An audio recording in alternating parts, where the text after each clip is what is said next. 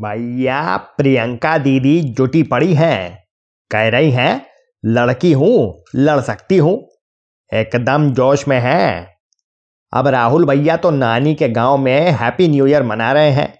तो दीदी सोची कि चलो अकेले ही कुछ तूफानी करते हैं। बस बरेली में लड़कियों की मैराथन करवा दी। अच्छा हाँ जो लोग अभी भी चैनल सब्सक्राइब नहीं किए हैं, वो फटाफट कर लें। तो भैया बरेली के बाज़ार में खुली सड़क में पूरा इंतज़ाम किया गया।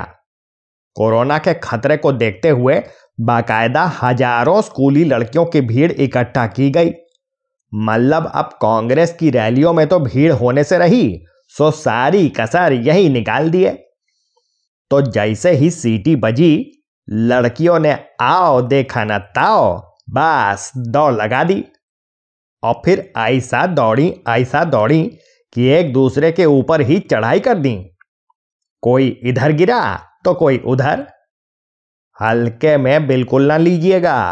हज़ारों की भीड़ संभालने के लिए पूरे आठ दस जनों का इंतज़ाम किया गया था। इनमें से कुछ तो संभालने में जुटे रहे, बाकी मोबाइल पे वीडियो बनाते रहे। कुछ घंटों बाद सड़क पर फैले पड़े सैकड़ों जोड़ी चप्पलें चिल्ला चिल्ला के मैराथन की अभूतपूर्व सफलता की कहानी बयां कर रही थी। घटना के बाद कांग्रेस की एक महान नेता प्रकट हुई। बोली, जब वैष्णो देवी में भगदड़ मच सकती है तो मैराथन में क्यों नहीं?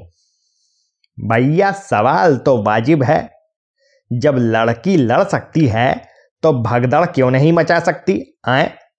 नेता मैडम ने इसके पीछे विपक्षी पार्टी का हाथ भी बता दिया। ये तो अच्छा हुआ कि नेताजी यहीं रुक गईं, वरना कुछ देर और बोलती तो पाकिस्तान का हाथ भी निकल आता। खैर, जब तक चुनाव नहीं हो जाते, तब तक रैलियाँ, मैराथन जैसे इवेंट होते रहेंगे। बाकी आपको मज़ा आया हो तो चैनल सब्सक्राइब ज़रूर कर दें। चलते हैं, फिर होगी मुलाकात। तब तक लड़ाते रहिए। झक